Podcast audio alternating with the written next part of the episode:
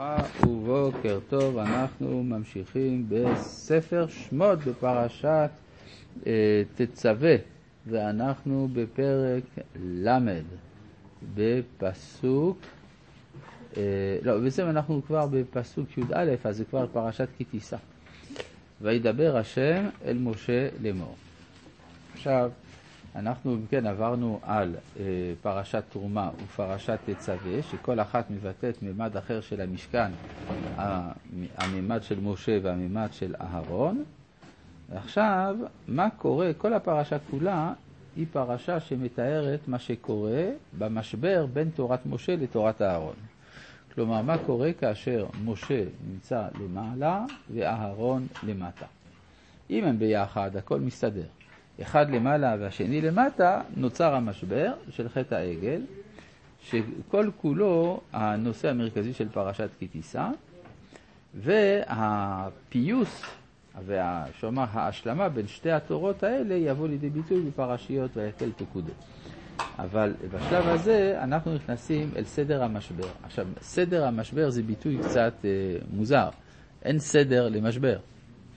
אלא שהתורה מספרת לנו שבכלל הסדר של נתינת התורה והשראת המשכ... השרת... השרת השכינה במשכן, גם המשבר הוא חלק מן הסדר. הרי בזכות, אפשר לומר, בזכות, במרכאות, חטא העגל, זכינו ללוחות השניים, והלוחות השניים הם לא דבר של מה בכך, זה עיקר הברית בין הקדוש ברוך הוא לכנסת ישראל, כפי שאנחנו עוד אה, נראה בהמשך. כי תישא את ראש בני ישראל לפקודיהם. ונתנו איש כופר נפשו לשם לפקוד אותם, ולא יהיה בהם נגף לפקוד אותם. אז מה זה כי תישא את ראש בני ישראל? לפי הפשט, הכוונה כשתמנה אותם. אתה תמנה את בני ישראל, ואז יש, במקום למנות את בני ישראל, צריך, אה, יש, צריך לתת כופר נפש, כדי שלא יהיה בהם נגף. אז קודם כל, סתם הדבר הזה, מה זאת אומרת שיהיה נגף, לפקוד אותם וכדומה. אין, הדבר, אין הברכה שורה אלא בדבר הסמוי מן העין. ברגע שיש דבר שהוא במניין, שמונים אותו, אז זה מקטין אותו. כלומר, אתה יכול לקחת אה, תוכן של חיים מאוד משמעותי ולגמד אותו למספר. כן, תמיד אפשר לקחת איכויות ולהפוך את האיכויות לכמויות. ברגע שהופכים איכות לכמות, יש אובדן של עוצמת החיים שבאיכות, וזה נקרא הנגף. מכאן יש חולשה ואפשרות גם של פגיעה. אז זה הפשט הפשוט של כי תישא. יש גם תישא במובן של לרומם. כי תישא את ראש, היה הרב ציודה אה, זצ"ל מסביר, כשתחשוף את השורש. תישא את ראש בני ישראל. צריך לחשוף את השורש של בני ישראל. עכשיו, איך אפשר לחשוף את השורש של בני ישראל? לדעת שישראל הם קדושים מצד סגולתם, צריך שזה יעבור דווקא דרך החטא. אם יש חטא, ואף על פי כן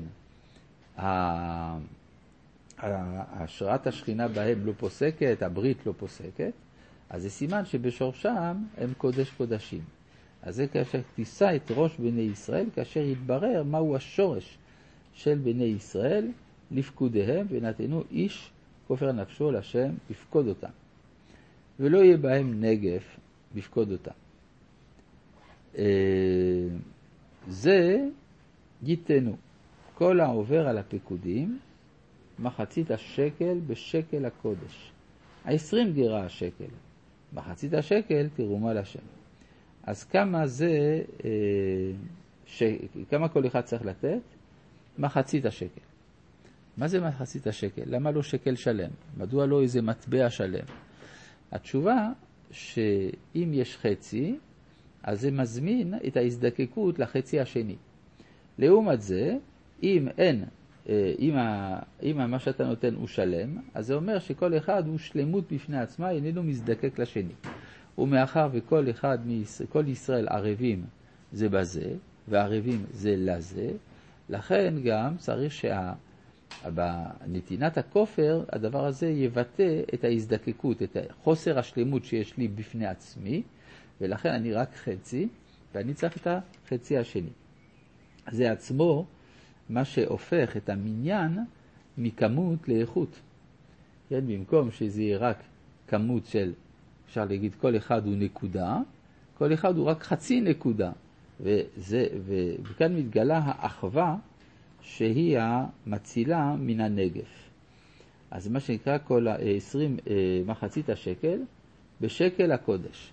מה זה שקל הקודש? יש הבדל בין שקל של חול לשקל של קודש.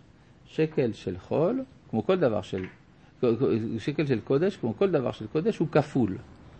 כן, מנה של קודש כפול היה. מזמור שיר ליום השבת, זה שיר כפול, אומר הזוהר. אז מה העניין של הכפול בקודש? הכפול בא לומר שבכל דבר חשוב אנחנו מתבוננים בו משני צדדיו, מצידו האובייקטיבי ומצידו הסובייקטיבי. אחת דיבר אלוהים, שתיים זו שמעתי.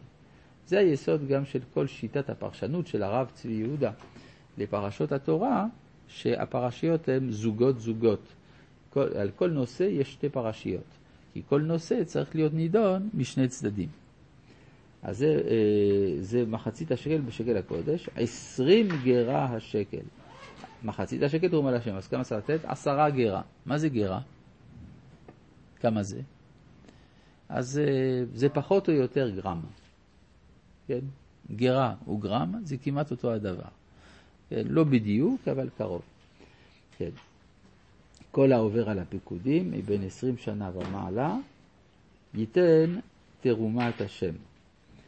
אה, אגב, מזה נולד המנהג לתת מחצית השקל ב... לפני קריאת המגילה בפורים, זכר למחצית השקל שהיו נותנים למקדש. אז, לזכ... אז זה, זה הפך להיות בשנים האחרונות ליותר חשוב ממתנות לאביונים כמעט. כן, אז צריך לזכור, זה לא העיקר, זה רק מנהג, ונהגו האשכנזים לתת מחצית מהמטבע המקובל באותה המדינה. אצל הספרדים התחילו לדבר על כמה זה עשרה גרם כסף, ולחשב עם המע"מ, וה... והמדד, ועוד כל מיני דברים כאלה. ו... אבל לא, לא צריך להגזים. בכל מקרה, אה, אז זה, אה, זה רק לאנשים בזכרים, בני עשרים ומעלה. לא כל המשפחה ולא גם הנשים וכו'. טוב. העשיר לא ירבה, וה... אה. והדל לא ימעיט ממחצית השקל. לתת את תרומת השם לכפר על נפשותיכם. למה בעצם? כי עשיר ודל זה דברים שקשורים במעשים. יש אדם... למה דווקא בגיל 20? הרי יש לנו ב... מה זה? למה בגיל 20? הרי בערכים יש לנו... כן, כן, ברור, זה לא ערכים פה. הכוונה, אה, אדם בן 20 יוצא לצבא. זאת אומרת, הוא כבר חלק מהחיים הלאומיים. זה הכוונה. כן, והמקדש הוא הביטוי להשראת השכינה באומה, בלאום, כישות אה, מלכותית, ולכן זה מגיל 20 שנה ומעלה. עכשיו, אה, גם, תראה, גם אה, תדבר על ילד, נגיד בן חמש, גם יש בערכים, אבל בן חמש הוא לא יודע מה זה לתת בעצם. כן. עכשיו, למה הישיר לא ירבה והדל לא ימית? דלות, ועניו, דל, דל, דלות ועשירות זה דברים שהם תלויים במעשים. זה דומה לצד הבחירה שיש בקדושת ישראל. אבל מכיוון שהמחצית השקל מבטאת את הסגולה שבישראל, מבחינת הסגולה, כל בני ישראל שווים לחלוטין. אין אחד שיש בו יותר סגולה והשני פחות סגולה. ולכן העשיר לא ירבה והדל לא ימית. מה שאין כן בשאר התרומות, שייתנו כל אחד מה שהוא יכול או מה שהוא רוצה. כן, אה, מחצית השקל, אז את תרומת השם לכפר על משמעותיכם, ולקחת את כסף הכיפורים מאת בני ישראל. ונתת אותו על עבודת אוהל מועד, והיה לבני ישראל לזיכרון לפני השם לכפר על נפשותיכם. על זה הייתה שאלה גדולה, מחלוקת גדולה בין הפרושים לבין הצדוקים, האם אדם פרטי יכול לנדב את קורבן התמיד, או שזה צריך לעבוד דווקא מתרומת הלשכה, כלומר ממחצית השקל של בני ישראל. והדבר הזה אה, מבואר על ידי הרב קוק בספר משפט כהן, הוא מסביר מהי המהות של המחלוקת שהייתה בין הצדוקים לפרושים בנושא הזה, אלא שאנחנו נראה את זה בפעם הבאה.